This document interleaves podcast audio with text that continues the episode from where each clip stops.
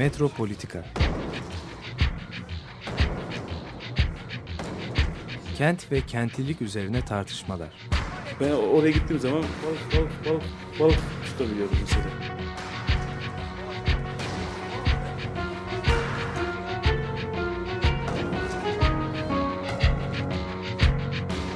Hazırlayıp sunanlar Aysin Türkmen, Korhan Gümüş ve Murat Güvenç.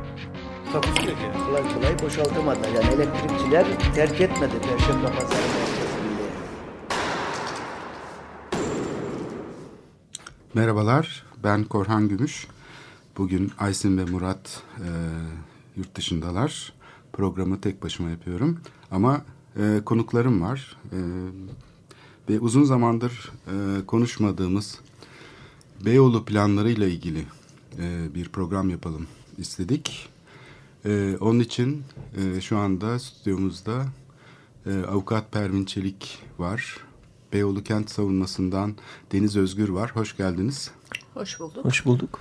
Evet biraz yani daha önce konuşmuştuk zaman zaman da e, planlar ve gelişmeler hakkında e, bilgi veriyoruz e, bu programda. E, ama bu Danıştay'ın 6. dairenin e, planı iptalini gerektirecek bir e, şey yok, neden yok dedikten sonra şimdi tekrar e, güncel bir durum ortaya çıktı. Planlar tekrar yürürlüğe girdi. Biraz kısaca tarihçesinden söz edelim istersen. Beyoğlu'nda ilk önce plan nedir? Plan aslında bir bölgenin, bir yerin geleceğini kurgulamak için gerçekleştirilen siyasal bir faaliyettir. Yani katılımla ve şeyle gerçekleşmesi gereken, e, bilgiyle gerçekleşmesi gereken bir şeydir. Beyoğlu'nun sit alanı ilan edilmesi burada çok önemli. 93 yılı zannedersem Beyoğlu'nun sit alanı, büyük, bir bölümü sit alanı olarak e, ilan ediliyor. Koruma Kurulu tarafından. Ve bu tarihten sonra da mevcut imar planları yürürlükten kaldırılıyor yasaya göre ve koruma amaçlı imar planlarının yapılması gerekiyor. Onda belli bir süresi var. Yasada zannedersem kısa çok kısa bir süre, bir sene falan değil mi? Ee, evet kısa bir süresi Ama var onun. Hı hı. 93'ten günümüze kadar Planları yapılamamıştı. planları yapılamamıştı. Evet. Şimdi karşımızda bir plan var. Bu plan ilk önce iptal edildi. Nasıl iptal edildi? Oradan başlayalım istersen Pervin. Evet. Ve hangi gerekçelerle iptal edildi? Sonra neden bu iptal kaldırıldı? Buradaki değerlendirme ölçütleri nelerdir? Çünkü bayağı bir e, şey var burada. Tartışılması gereken ayrıntı var. Evet. E, Beyoğlu'nu çok yakından ilgilendiren bir konuyu konuşacağız bugünkü programda. Söz senin. Şimdi e, yaklaşık bundan iki yıl kadar önce bugünlerde planın iptal kararını konuşuyorduk. Tam da bu zamanlardaydı. 2013'ün Aralık ayında e, tebliğ edilmişti iptal kararı. E, ve çok da sevindirici bulduğumuz bir karardı. Oldukça ayrıntılı, e, gerekçeleri güçlü olan, e, güçlü bir bilirkişi raporuna dayanan bir karardı. E, koruma amaçlı imar planının bütünü hakkında açılmış bir davaydı bu. E, ve dernekler tarafından açılmıştı. Beyoğlu'nda faaliyet gösteren semt derneklerinin açtığı bir davaydı bu. E, iptal kararında planın e, plana ilişkin eleştiriler vardı e, ve bu e, planın neden hukuka aykırı olduğunu ortaya koyan gerekçeler vardı. E, fakat bugün karşılaştığımız Danıştay kararı e, bu bilirkişi raporunu, mahkeme kararına dayanak olan bilirkişi raporunu e, soyut buldu ve e, yeni bir bilirkişi incelemesi yapılarak yeniden karar verilmesi gerektiği düşüncesiyle bozdu. Daha önce neden iptal edilmişti? E, koruma amaçlı imar planında bulunması gereken bir takım e, nitelikleri taşımadığından söz ediliyordu. Mahkeme kararında da bilirkişi raporunda da. E, bütünlükten yoksun olduğu en önemli konuydu esasında. Planı incelediğimizde planın bazı bölgelerinin beyaz lekeler halinde olduğunu görüyorduk. Yani bu plan onama sınırı dışında tutulmuş alanlar olduğunu gösteriyordu. İşte Perşembe Pazarı, Galata, e, Kentsel yenileme Kulesi, alanları, evet, Tarlabaşı. turizm böl- bölgesi olan alanlar ve işte Tarlabaşı gibi yerler planın e, onama sınırı dışında tutulmuştu. Bunun hakkında yapılan değerlendirmede böyle bir planlamanın olamayacağı, planlanan alanın bir bütün olarak değerlendirilmesi gerektiğine vurgu yapılmıştı ki bu bizim itiraz gerekçelerimizde de vardı. Yani e, birbiriyle entegre en azından çözüm üretilmesi gerekirdi. Aslında uluslararası standartlar açısından da yaklaşıldığı zaman yani sit alanı kavramına biliyorsun sadece plan sınırları değil plan dışı alanlar da tampon bölge ilan ediliyor. Etkilenme UNESCO bölgesi. kararlarına göre etkilenme bölgesi ilan ediliyor ve Evet. dolayısıyla sadece bölgenin sınırları dahilinde değil dışındaki Dışında da. daki, e, şeyler de kararlar da bu planla etkileşimli olarak ele alınıyor. Kaldı ki burada sit alanın içinde ve kıyıları mesela Beyoğlu'nun kıyıları. Şimdi Beyoğlu'nun kıyılarını planın içine katmadan Beyoğlu'nda nasıl bir plan yapılabilir? Tabii bu bir mucize olmalı. Yani orayı bir beyaz boşluk bırakıp aslında buradaki parçalı şey e, planın yani iptal edilmesine yol açan gerekçe hem bugünkü uluslararası yani standartlara, normlara uygun bir gerekçe. Son, son derece yerinde bir gerekçe. Ayrıca da çok e, yani şey metodolojisinde e, planlama metodolojisinde çok e, önemli bir e, gerekçe. Bizim iç mevzuatımız açısından da aslında olması gereken bu etkilenme bölgelerinin dikkate alınması gerektiği, yani planlamanın mantığında olması gereken şey bu. Bir bölgeyi çevresinden bağımsız bir şekilde planlayamazsınız. Ayrıca zaten burası bir kentsel sit alanı. Yani e, sıfırdan planlanan, yeni oluşturulan bir kent parçasından söz etmiyoruz. Mevcut yapılaşması olan, dokusu olan, hayatın devam ettiği, yaşamın sürdüğü, e, ticaretin olduğu, işte esnafıyla, yaşayanıyla, e, ziyaret edenleriyle e, İstanbul'un önemli bir bölgesinden söz ediyoruz esasında. E, bir diğer gerekçe de katılımın e, uygulanmadığı plan hazırlık aşamasında katılım modelinin uygulanmadığı, katılımcı alan yönetim modelinin uygulanmadığı, buna ilişkin bir plan olmadığına ilişkin de gerekçeler vardı e, bilirkişi raporunda. E, önerilen fonksiyonların bölgeyi daha çok e, turistleştireceği yönünde bir gerekçe vardı piyasa- ve yerinden edici e, Piyasa etkilerinden söz ediyordu. Evet. açacağını. Evet. Bu da önemli bir gerekçeydi esasında ve bugün bunun izlerini görüyoruz planın uygulanması sırasında. Ee, orada var olan kentin e, o özgün dokusunu oluşturan esnafların, yıllardır var olan e, orada ticaret yapan insanların artık orada barınamaz hale geldiğini ve yeni e, yenilendiğini ve değiştiğini görüyoruz esasında. Yani yürürken İstiklal Caddesi'nde de gözümüze çarpıyor. Her yer inşaat alanı, her yerde bir tadilat, her yerde bir değişim söz konusu. Ee, Yani bu, da tip bir bilirkişi raporunda metodunu- eleştirilmişti esasında. Evet. Bu çok bu da çok temel bir gerekçe. Yani mekanın sadece şeylerinden arındırılıp insani değerlerinden, sosyal evet. ilişkilerinden arındırılıp salt fiziksel bir e, şey olarak e, konumlandırılmasının aslında bugünkü piyasacı modelin e, bir e, şeyine önünü açacağını ve e, buradaki işte e, şeyin dokunun sadece mekansal değil sosyal dokunun da e, dönüşeceğini, tahribata uğrayacağını söylüyor. E, bu da çok önemli bir gerekçe. Yani Evet. bütünlük, ilişkisellik meselesi çok önemli. Yani sadece dar bir açıdan imar vesaire değil. Diğer taraftan da artık koruma planlarının e, yapıldığı gibi bir alan yönetim planı çerçevesinde yani çok öncelikli sosyal boyutları içeren istihdam konusunu dikkate alan yani bir e, artık bir müteahhitlik e, çalışması gibi yani imar izinleriyle sınırlı olmayan bir şey olduğunu gösteren bir e, şeydi e, bilirkişi raporu aslında. Evet. E, bunu soyut buluyor hakim. E, bunu soyut buluyor ama esasında bu e, eksik olan Hı. unsurlar planın bütününe etki eden e, unsurlar. E, planın bütününü sakatlayan şeyler ve mevzuatta var olan şeyler. Yani gerekçeler arasında işte plan uygulama etap ve programlarını içermiyor. Uygulamanın finansmanı ilkelerini içermiyor. Katılımcı alan yönetim modellerini içermiyor. Bu nedenle de koruma amaçlı imar planına ilişkin yönetmelik hükümlerine uygun değildir yönünde bir gerekçe var. Ama Danıştay'ın bozma kararına baktığımızda bu gerekçelere ilişkin bir değerlendirmeyi görmüyoruz. Yani planın bütününü sakatlayan hatta şunu da söyleyebilirim 1 bölü 100 bin ölçekli çevre düzeni planıyla da örtüşmeyen planlama kararları olduğundan söz ediliyordu. E, bilirkişi raporunda ve mahkeme kararında. Bir kere ortada planın bütününü sakatlayan gerekçeler varken Danıştay'ın bozma kararında atıf yapılan 2-3 başlık e, daha çok spesifik konular ve bu, bunların soyut değerlendirildiğinden söz edilerek bozuluyor.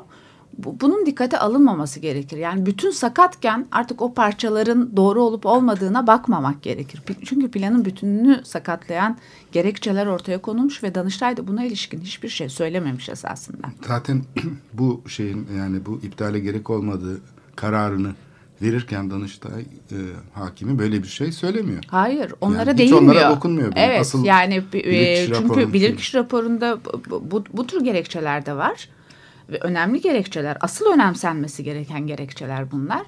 Ama katlı otopark e, yerinden edici unsurların neler olduğu meselesi ve ulaşım meselesine e, değinen bir üç başlık halinde bir e, bozma gerekçesi e, ile karşı karşıyayız.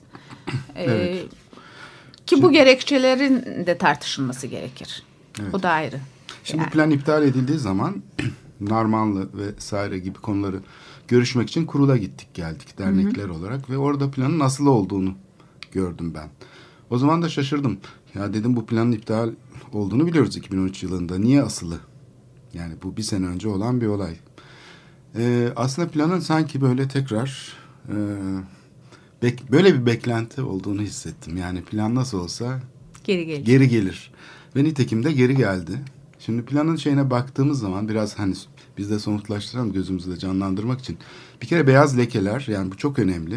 Planın büyük bir bölümünde ve en stratejik alanları plan dışı kalmış durumda. Bu bir plan şeyinde kabul edilebilir e, bir şey değildir. Yani yönetim oralardaki şeyinden tasarrufundan vazgeçemez. Yerel yönetim isterse orada başka mülkiyet olsun yani özel mülkiyet de olabilir, şu da olabilir, bu da olabilir. Ama plan başka bir kavramdır ve bütün bu kurumları ve kişi, şeyleri ilişkiye sokar. Yani planın e, metodolojisi böyle bir e, şeydir. Çok aktörlü bir yapıdır zaten içinde farklı öncelikleri olan temsil eden gruplar vardır. Nasıl oluyor da planın büyük bir bölümü e, bir kere şey dışı kalıyor, e, plan dışı kalıyor. Oradaki kararlar tamamen e, şeyin elinden alınıyor. Planın içinde temsili olmayan yerler haline geliyor. Bir kere bu çok önemli bir şey altını çizdi. evet. Bilirkişi raporunda yer alan. Ve bu e, mevzuatta da altlı olan bir şey. Mesela örnekleyerek gitmek gerekirse yenileme alanları ve e, yenileme alanlarına ilişkin projeleri de içermesi gerektiğine ilişkin yönetmelikte hüküm var. Koruma amaçlı imar planlarının içermesi gereken şeyleri belirtirken e, yenileme alanı ve projelerini de içerir diyor. Oysa bu Çok açık planda söylüyor. çok açık bir şekilde söylüyor. Oysa bu plana baktığımızda yenileme alanları planın onama sınırı dışında tutulmuş. Bu açıkça mevzuata aykırı. Evet tekrar evet başvurmak gerekiyor herhalde. Evet. Çünkü bu şey yani burada bir hukuki e, arıza var aslında Evet bakılırsa. yani Bu hukuk kararda. açısından da yanlış. Yani mevzuatla kıyaslan sadece planın teknik anlamda değerlendirilmesi değil. Hukuki e, bakış açısından da sakat e, Aslında karara var. baktığımız zaman bu iptale gerek olmadığını belirten Danıştay kararına yani iptali iptal eden karara diyelim. Ee, Oradaki metin bana biraz zoraki yazılmış gibi geldi.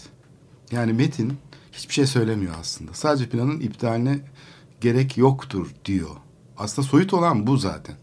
Orada yani sıralanan gerekçeler mesela bilirkişi ile ilgili bilimsel ve teknik açıdan yeterli değil diyor. Mesela bunu söylemek için tartışması gerekir. Evet. Bunu yorumlamadan yani bilimsel bir konu yorum gerektirir.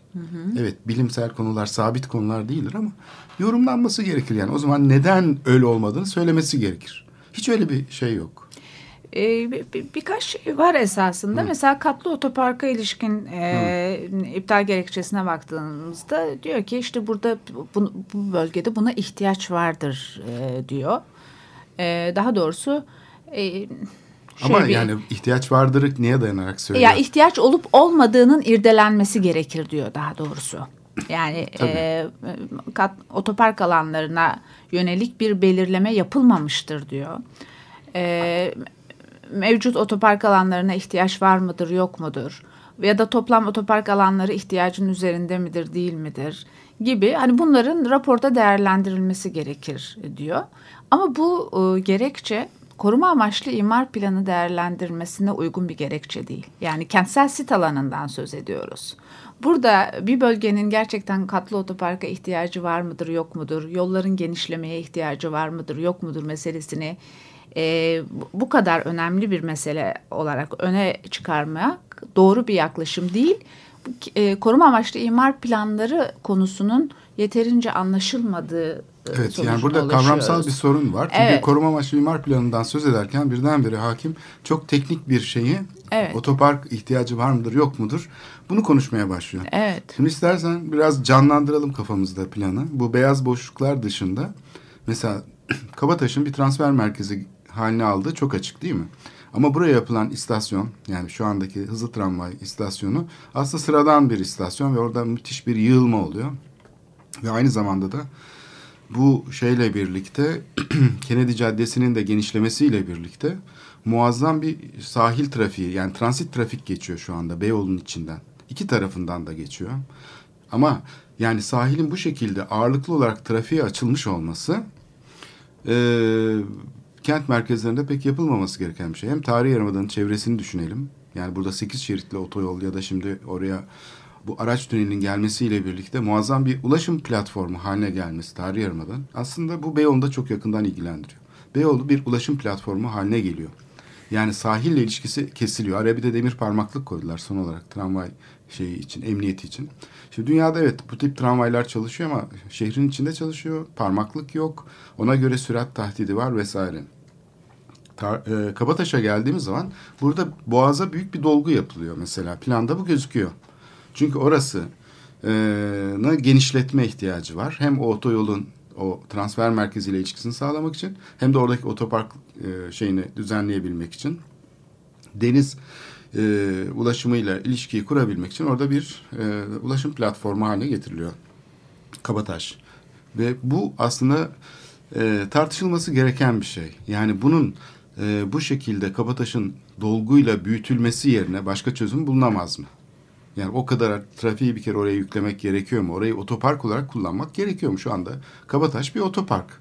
Niye şehrin merkezine arabayla gelsin insanlar vapura binmek için ya da deniz otobüsüne binmek için? Yani pekala başka yerde park edebilirler. Metro ile oraya erişim var. Yani otomobil sahiplerini bir kere İstanbul'un sahiline davet eden bir planla karşı karşıyayız. Bu aynı şekilde Perşembe Pazarı için de geçerli. Perşembe Pazarı şu anda otopark olarak kullanılıyor. Yani evet. Karaköy meydanına bile arabalar park ediyor. Farkındaysanız onun da bir sürme kapısı var. Açılıyor içeri otopark olarak yolcu şey araç alınıyor. Evet. Şimdi bir kere meydanları Eminönü Meydanı gibi yani Karaköy Meydanı gibi Kabataş gibi şeyleri araçlarla doldurmak yerine yani yayalarla ilişkisini kurmak daha mantıklıyken bu planda bir kere orası büyük bir dolgu alanına dönüştürülüyor. Ee, bu vermiş olduğun örnek mesela otopark meselesi tarih e, bir bölgenin içinde otoparklanma teşvik mi edilmeli yoksa tam tersine dışına mı atılmalı? Yani e, buradaki uygulanan strateji genellikle dışarı atmaktır. Yani oturup da Yeni Çarşı Caddesi'nde tam Cezayir restoranın karşısındaki o tarihi taş duvar ki Galata surlarının e, taşları olduğu tahmin ediliyor. Orası da sur e, şeylerinin e, parçası olarak tescilli bir şey olması gerekir. Oraya yedi katlı otopark yapıp üstten tekrar Galatasaray hamamın kenarından üst bağlantısını yapıp alttan çıkış yapmak demek. Orada felç olan trafiği zaten yani felç oluyor. Bir de e, cumartesi akşamları falan hani eğlence yerlerine gelen insanlar. Evet. Bu sefer yolları genişletmek gerekecektir. Yani ki muazzam. zaten kararda yol genişletmeye de ihtiyaç olup olmadığının irdelenmesi gerekir. işte Diyor bak. ki en vahimi de bu esasında. Evet. Yani kentsel sit alanında yol genişletme... Araçsallaştırıcı evet, bir mantıkla bakıyor. E, e, koruması gerekli kültür varlığı sayısının çok olduğu, yani tescilli hmm. envanter sayısının çok olduğu bir bölgede yol genişletme çalışmasına ihtiyaç olup olmadığı düşüncesinin akla getirilmesi bile plan değerlendirmesi açısından baktığımızda çok yanlış bir değerlendirme. Evet bir de şey yani insanları tabii çok şaşırtacak konu var. Hani yeşil alanlar meselesi hani yapı adaların ortasındaki yeşil alanları evet. e, park olarak gösterip güya yeşil alanı arttırmak ama buna karşılık da okul bahçesinde falan Yapılaşma. bina hortlatmak. Yani bir başka yerdeki bir binayı alıp üstelik de orada var olmayan başka bir yerdeki binaları alıp yeşil alanların ortasına yerleştirmek. Yani böylece ihya yöntemiyle şeyi e, yeşil alanları imara açmak. Bunlardan bir tanesini Roma bahçesinin hemen kıyısında gördük. Evet. Orada işte arkeolojik kalıntılar nedeniyle o inşaatı yapamadılar ama Taksim Kışlası'nı yani şimdi buradaki Ta- Taksim Kışlası ruhu Beyoğlu planlarına işlemiş. Oradaki bütün ihya kararları aslında yani gezinin içine e, işte AVM kışla yapmak gibi birçok yere bunun içinde yani belki Türkiye'nin en güzel e, okullarından biri olan e, Fındıklı'daki Namık Kemal İlkokulu e, mimarisi falan düzgün bahçesi olan onun bahçesine oturtup bir tane ne yapıyorlar? Bir mescit yapıyorlar Evet. plana göre. Şimdi bu koruma planı. Evet. Yani imar için ben nerede, nerede boşluk bulurum da oraya inşaat yaparım planı olsa tamam. Yani orada bakmış ki belediye, ha şurası boş, burası nedir? Okul bahçesi. Oraya bir tane koyalım. Burası nedir? Roma bahçesi. Ha orası asfaltın altında kalmış bir yapı vardı. Onu oraya taşıyalım falan şeklinde. Eskiden hani Boğaziçi'de yapılan bir takım yöntemler vardı. bir takım sihirbaz korumacı mimarlar olmayan binaların fotoğraflarını bulurlardı ve mal sahiplerine satarlardı. Çünkü bu fotoğraf orada bir yapı olduğunun bir belgesiydi ve mal sahipleri büyük paralar ödeyip o aslında çok fazla para etmeyecek yani 3-5 kuruş yani o 100 lira edecek diyelim bir belgeye 100 bin lira verebilirler yani çünkü onlar için milyonluk bir ranta neden oluyor bu fotoğraflar. Bunların onun için peşine düşmüştü bir takım antikacılardan işte eskicilerden boğaz fotoğrafları toplama adeti vardı mimarlar arasında. Bu fotoğraflara istinaden binalar hortlatılıyordu. Bu 12 Eylül dönemindeki işte öngörünüm yasasına şey olması için e, ç- e, karşı bir çare olarak. Fakat orada hiç olmazsa yerleri değişmiyordu binaların.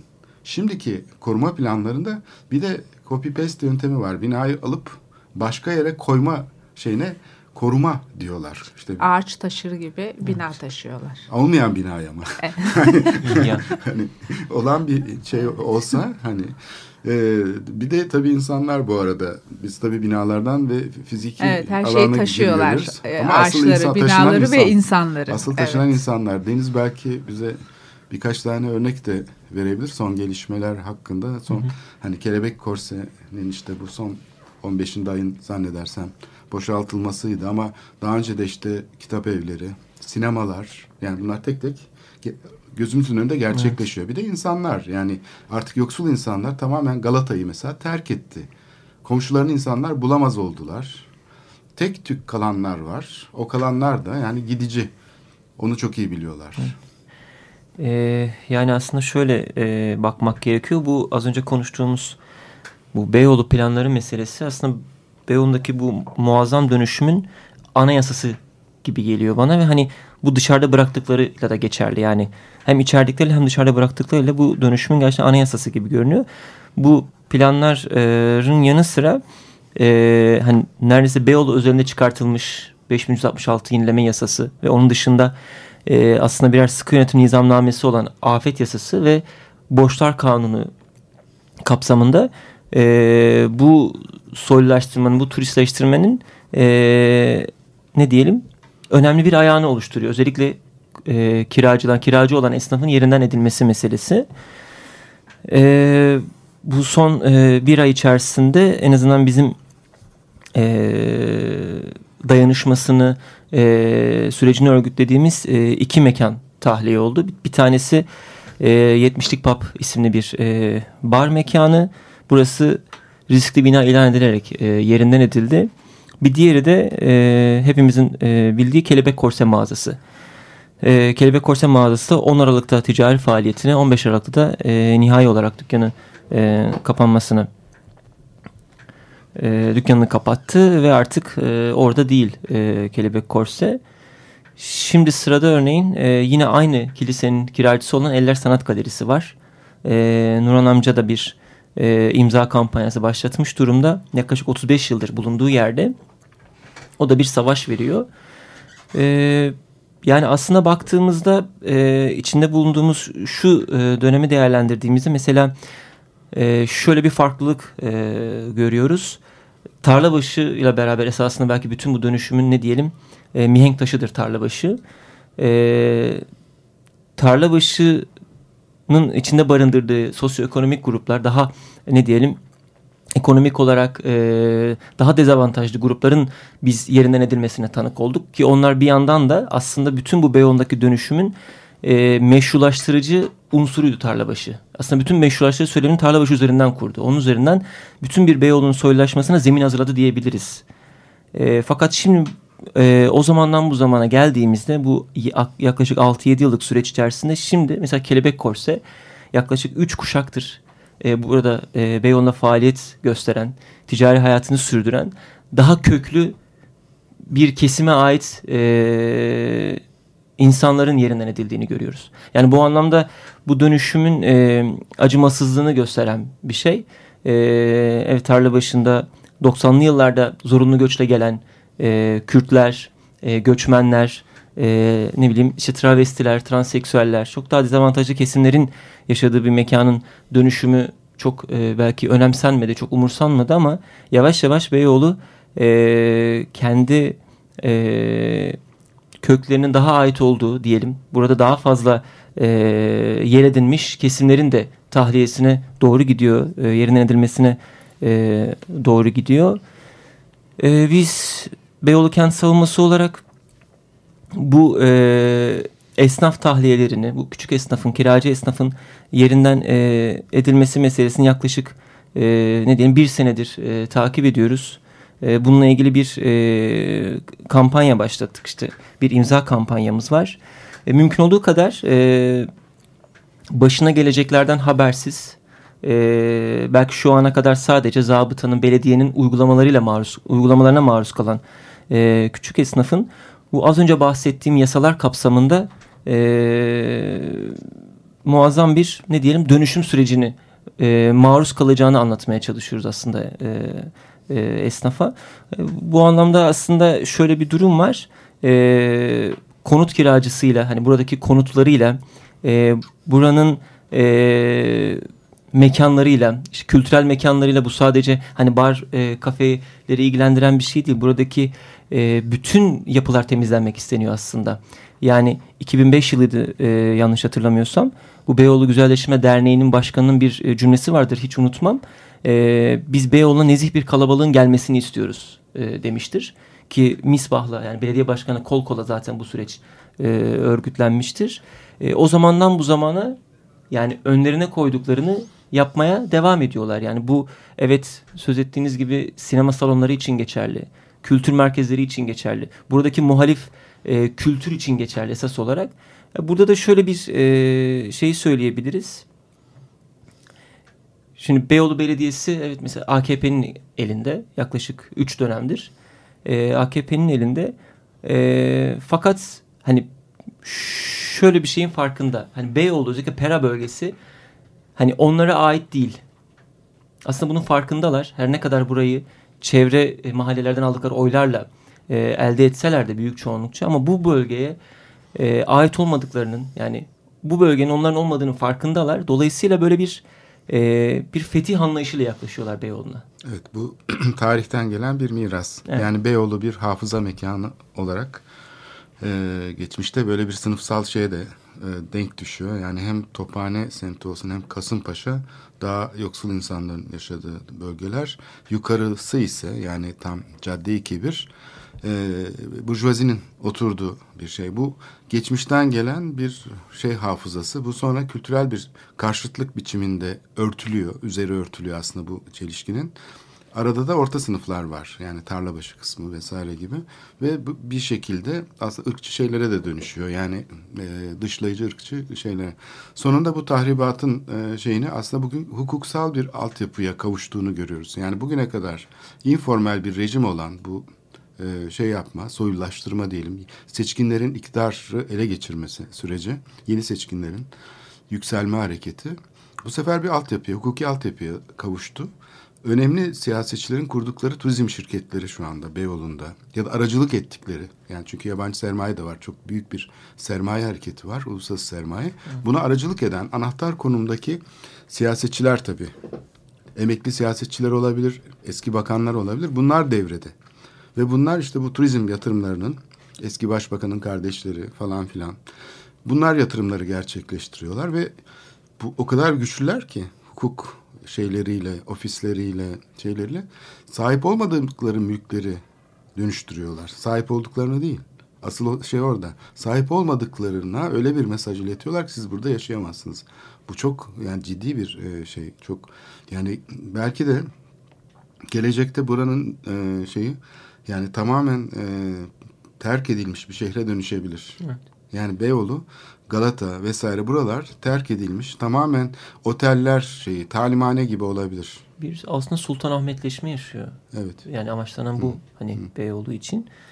Ee, ve buradaki e, yok etmek istediği şey hani o binaların dönüşümü, o binaların dönüşümü elde edilen rantın yanı sıra esas olarak bir kültürel dönüşüm yani. Hani buradaki e, o kamusal kültürel dönüşüme aslında e, yol açıyor. Yani hani oradaki o bağı koparmaya çalışıyor. Yani, o kozmopolit yapıyı yani şehrin kendiliğinden şeyini yeniden inşa etmeye çalışıyor. Aslında Tarih Yarımada planlarıyla çok benzerlik gösteriyor. Çünkü Tarih Yarımada'daki plan raporunda şöyle bir cümle vardı.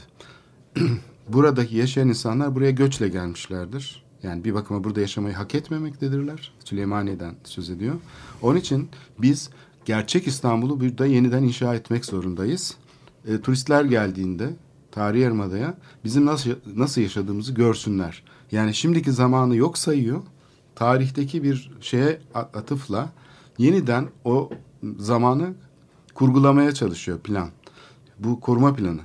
Yani şaşırırsınız o cümleleri okuyunca ama arkasında dediğin zihniyet var. Yani yeniden inşa etmek yani Taksim'e kışlayı yapmak gibi bu ihya çalışmalarını yapmak gibi bunun yani görünür e, simgeleri kışla bunun en görünür simgesiydi. Aslında burada bir tür fetih e, meselesi de gündemde.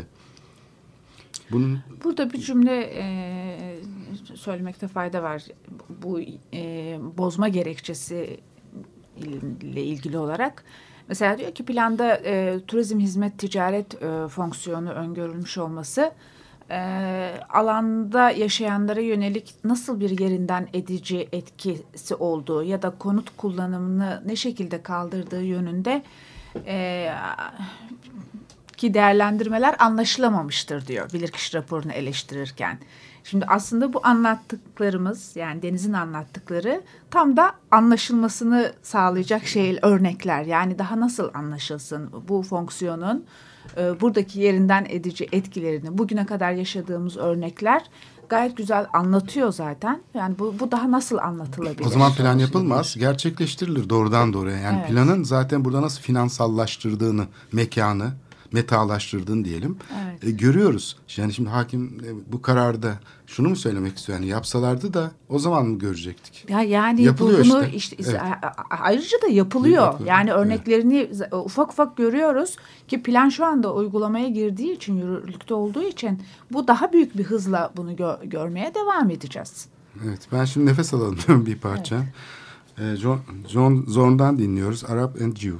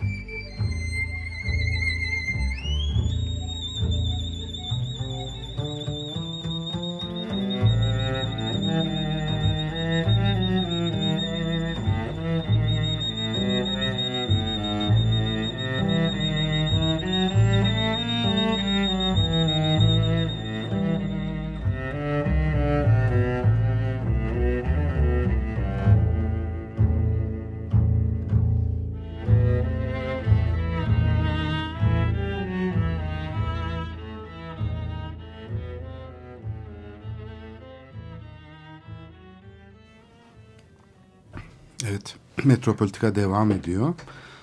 Ee, konuklarımız e, Avukat Pervin Çelik, Beyoğlu'ndaki semt dernekleri adına Beyoğlu planları ile ilgili davayı yürüten avukat. Ee, de, ikinci konuğum Deniz Özgür, Beyoğlu Kent Savunması'ndan. Şimdi Beyoğlu planları ve aslında biraz da geniş olarak e, Beyoğlu'ndaki kararlar e, bu planla birlikte su yüzüne çıkıyor. Çünkü Deniz'in demin söylediği gibi bu planlar aslında birçok şeyin habercisi yani anayasası gibi asıl bunun temel e, şeyini oluşturuyor planlar e, fikirlerini fakat aynı zamanda da buna bağlı çok sayıda karar var. Mesela ulaşım kararları işte sahildeki düzenlemeler şu anda Fındıklı Parkı'nda bir metro şaftı oluşturmak için ağaçlar kesiliyor. Park dümdüz edildi. Ve oradan açılacak şeyle birlikte metro istasyonu aslında nerede gerçekleşecek? Büyük ihtimalle Kabataş'ta. E, Kabataş'ta daha önce yayınlanmış olan hatta bir ara çok da e, popüler olan yani biraz şaka yolu e, popüler olan diyorum. Tartışılan bir şey var orada bir martı evet. projesi var. Mesela bunlar gündeme gelebilir ki gelecektir. Yani orada bir proje Tekrar yapılacağı kesin. Bunun işaretleri var diyorsun değil mi? Yani burada planda aslında bunun işaretleri var. Gerçekten de plana baktığımız zaman orada bir şey gibi hani yeni kapıdaki kadar büyük olmasa bile Kabataş'ta bayağı boğaza uzanan bir dolgu gözüküyor. Ee, ve o şişkinlik aynı zamanda oraya bir takım binaların yapılacağını da gösteriyor. Evet. Aynı zamanda daha önce belediye sitesinde mi yayınlandı bilmiyorum. Yani bir takım gazetelerde de yer aldı. Bu Kabataş'a konan martı.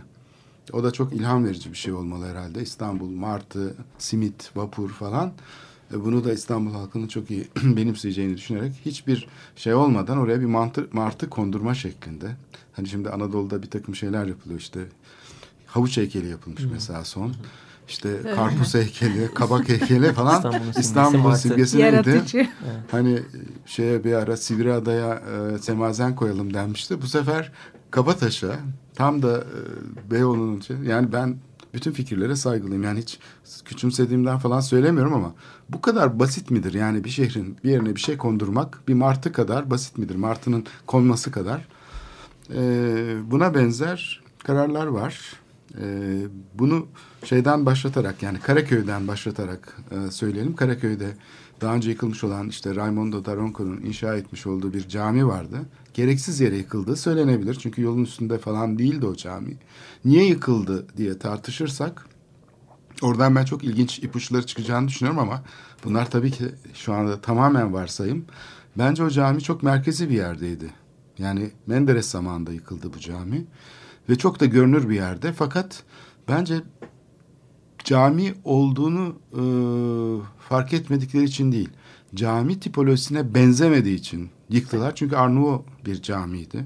Yani bildiğimiz klasik, neoklasik ya da e, cami, bugünkü yani Çamlıca Camisi falan gibi camiler sınıfına sokulamayacak deneysel bir camiydi.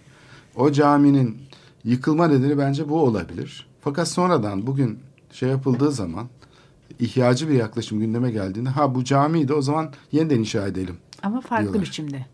Yok benzeterek. benzeterek. Benzeterek inşa edecekler ve böyle bir karar var.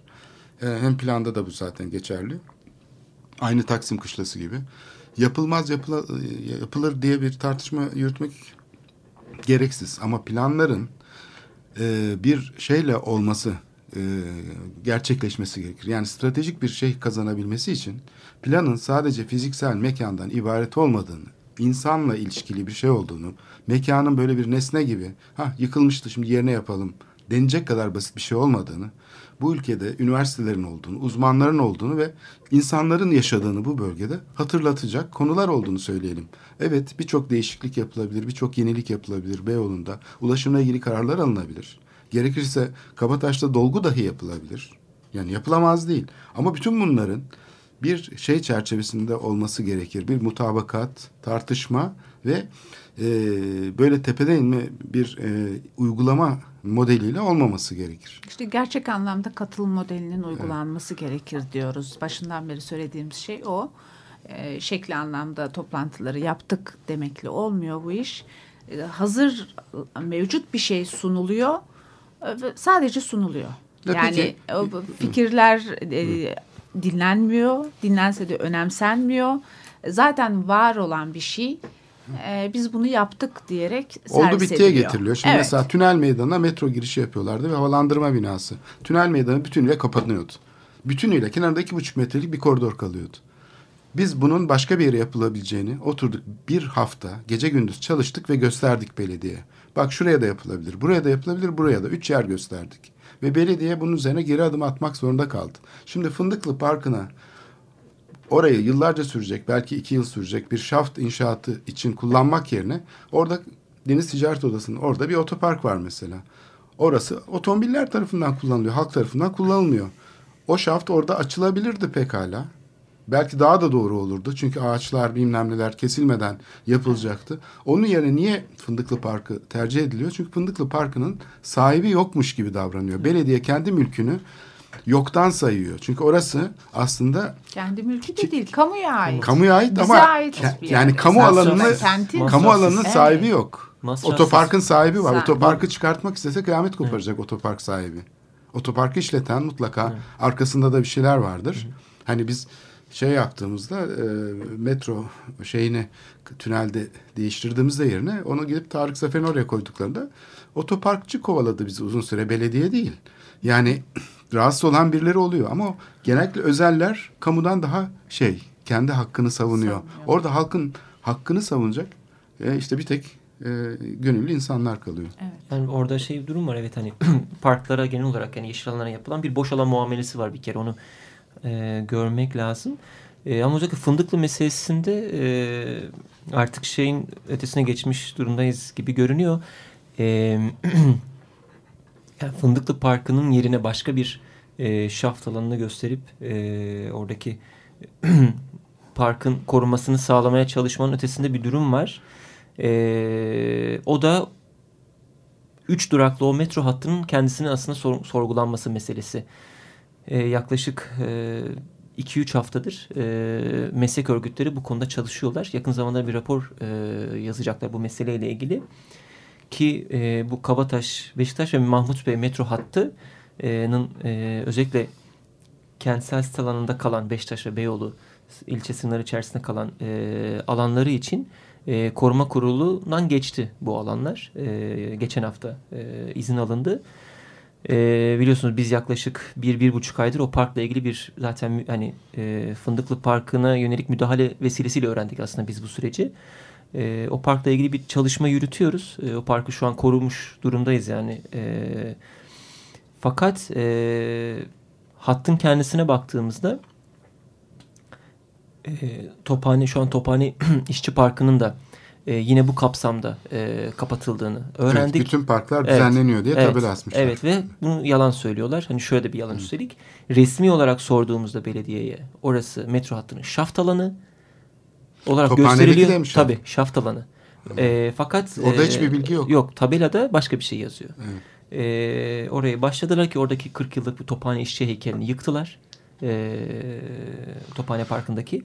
Koman Tophane- Vakfı'nın, İlhan Koman Vakfı'nın da orada küçük bir yerleştirmesi vardı. Muhtemelen o da O da gitti herhalde. Tophane Parkı, Fındıklı Parkı e, devam ediyoruz. E, Dikili Taş Parkı, e, Yıldız Korusu'nun bir bölümü Hep altından geçiyor. gidiyoruz. Evet, evet. E, böyle yaklaşık 4-5 tane yeşil alan e, üstünden ve altından bir şekilde devam edecek olan bir hattan bahsediyoruz. Bu işin yeşil alan, e, park alanı kısmı. E, bu alan üzerindeki yaklaşık 801 tane ağaç e, yer değiştirecek onların tabiriyle. Yani kesilecek ama iki yıl sonra e, kimsenin öyle bir inancı yok yeri geleceğine dair. Bunun dışında e, hattın hakikaten gerekliliğinin sorgulanması gerekiyor burada. Yani hani örneğin e, Kabataş'tan e, Mecidiyeköy'e kadar gidiyor hat. Fakat orada finiküler var. Finiküler yapıldı. Hani gitmek isteyenin zaten rahatlıkla Mecidiyeköy'e bağlandığı bir e, alanda neden böyle bir şeye ihtiyaç duyuluyor? Neden e, başka alternatifler düşünülmüyor? Örneğin o tramvay hattının Beşiktaş'a kadar uzatılması ya da Ortaköy'e kadar uzatılması. Gerekirse tek gidiş dönüşlü bir şekilde uzatılması düşünülmüyor ya da neden mesela paralel vapur hatları düşünülmüyor? Bunların hiçbiri e, önümüze konmadan e, doğrudan bir çok da pahalı olan ve bir kentsel sit alanına belki yapılmayacak bir müdahaleyi önlerine koyabiliyorlar. E, artı mesela Dolmabahçe Sarayı. Dolmabahçe Sarayı'na muazzam bir etkisi olacağı söyleniyor. E, Güngör Evren Hoca'nın e, en azından e, bu konuda çok ciddi çekinceleri var. E, bu hattın hem o set üstü bölgesine yani mahalleye ciddi bir e, risk oluşturduğu artı Dolmabahçe Sarayı'na e, ciddi bir risk oluşturduğu söyleniyor. Bu tür tehlikeler var. E, Barbaros'tan dönerkenki viraj çok tehlikeli bir viraj. Metro çok keskin tabii keskin bir viraj ve e, yine oradan çevirecekler bu alanı. E, bütün bunları düşündüğümüzde dediğim gibi yakın zamanda bu rapor açıklanacak ve gerçekleri daha iyi göreceğiz.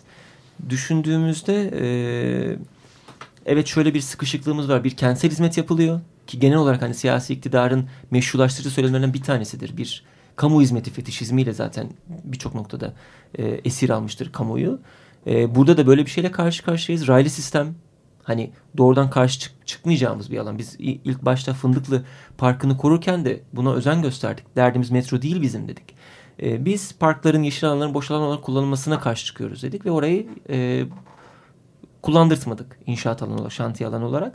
Fakat şimdi geldiğimiz noktada gerçekten sorunsallaştırılması gereken bir Büyük bir e, şeyle karşı karşıyayız. bir Evet. metro meselesi var. Hattın Evet. gerekliliği e, meselesi var. Bunu da e, değerlendirdiğimizde açıkçası e, güvenmediğimiz bir kamu yönetiminin, bir siyasi iktidarın imar oyunlarına e, denk geldiğini görüyoruz. Mesela Mecidiyeköy'deki çıkışın Torunlara yapıldığını görmekteyiz.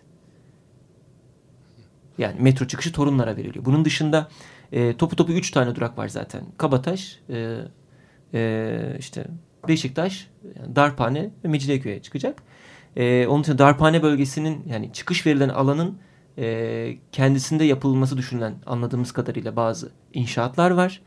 E, bir de Yıldız bölgesine yani şu an e, Cumhurbaşkanı da hani yerleşmek istediği alana dair e, niyetler olduğunu biliyoruz. Dolayısıyla bir e, tahminimiz o ki ciddi bir koçbaşı olarak görülmekte buradaki bu Çok doğru. Ya ulaşım projesi aslında hiçbir zaman ulaşımla ilgili değildir. Evet. Bundan çıkan sonuç o. Mutlaka arkasında yaratacağı, bu kararın yaratacağı etkilerle birlikte hedeflenen bir takım gelişmeler var. Fakat buradaki mantık çok önemli. Hani Gezi'deki mantık gibi. Burada karşımıza çıkan otoyol çözümü, otoyol kavşağı çözümü ki e, 80'li yıllardan beri karşımıza en az beş kere çıktı. Bu Taksim projesi ve AVM yapma projesi. O zaman ilk projeyi yapanlar AVM'nin, Gezi'ye yapılacak AVM'nin metroyu finanse edeceğini savunuyorlardı. Birinci gerekçeleri buydu. E, bu şeyi de bu dalış rampalı vesaireyle işte bütün e, caddeleri yok eden, yok eden yani gümüş suyunu, sıra sergileri, Cumhuriyet Caddesi'ni hepsini yok eden bu e, kavşak projesinde ulaşım projesi bu. Siz buna karışamazsınız. Bu konu tartışılmaz diye bizi susturmaya çalıştılar yıllarca. Sözen zamanında oldu. Dalan zamanında ilk başladı bu şey zaten. E, Taksim projesi. Şimdi burada da aynı mantık var. Yani bu ulaşım projesi bu tartışılmaz. Yani plan dediğimiz zaman içinden ulaşımı çıkaralım, korumayı çıkaralım. İşte diyelim başka konuları çıkaralım, kentsel dönüşüm çıkaralım. Geriye ne kalıyor peki? Yani tamamen Kağıt parçası. kağıt parçası kalıyor. Yani buradaki e, planlama mantığını sorgulamamız gerektiğini düşünüyorum.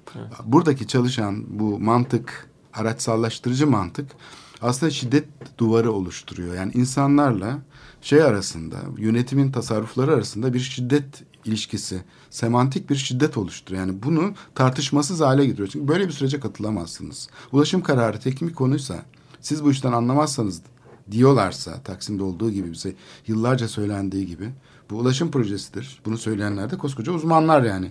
Siz buna karışamazsınız çünkü bu konu tekniktir. Konuşulmaz dedikleri anda bütün planlama metodolojisini tekrar sorgulamamız lazım. Daha ilişkisel, insanı içine alan ve özellikle de bağımsız kurumların bütünlüğü karşı tartıştığı, konuştuğu bir fazla başlaması lazım. Yani katılımın kademelendirilmesinden söz ediyor bilirkişi raporu. Bu kademelendirme şeyin maddi işleyişini ortaya koyar siyasetin. Siyaset sadece tercihlerden ibaret değildir. Bu kademelenmeyi dikkate alarak bu konudaki şeylerin hukuki prosedürler de dahil olmak üzere bütün yöntemlerin gözden geçirilmesi lazım. Bugünkü işleşiyle zaten katılım mümkün değil. Yani katılımı mümkün kılan hiçbir şey yok. Ancak itiraz edebilirsiniz. Ancak görüş alabilirsiniz ya da kaderinize razı olabilirsiniz.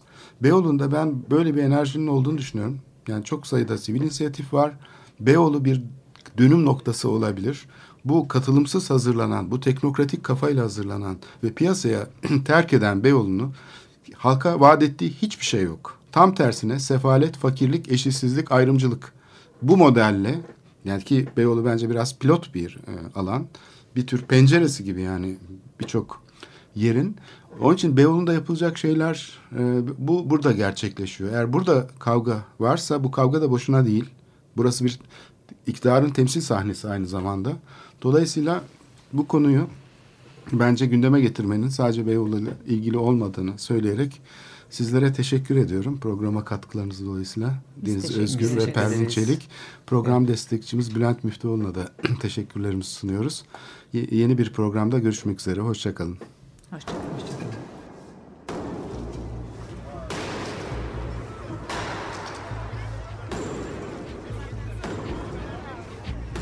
Metropolitika Kent ve kentlilik üzerine tartışmalar. Ben oraya gittiğim zaman balık balık balık balık tutabiliyorum mesela.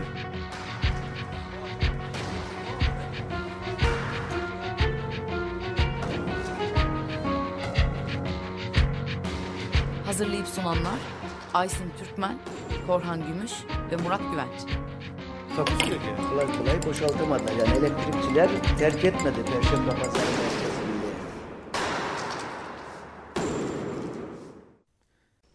Açık Radyo program destekçisi olun. Bir veya daha fazla programa destek olmak için 212 alan koduyla 343 41 41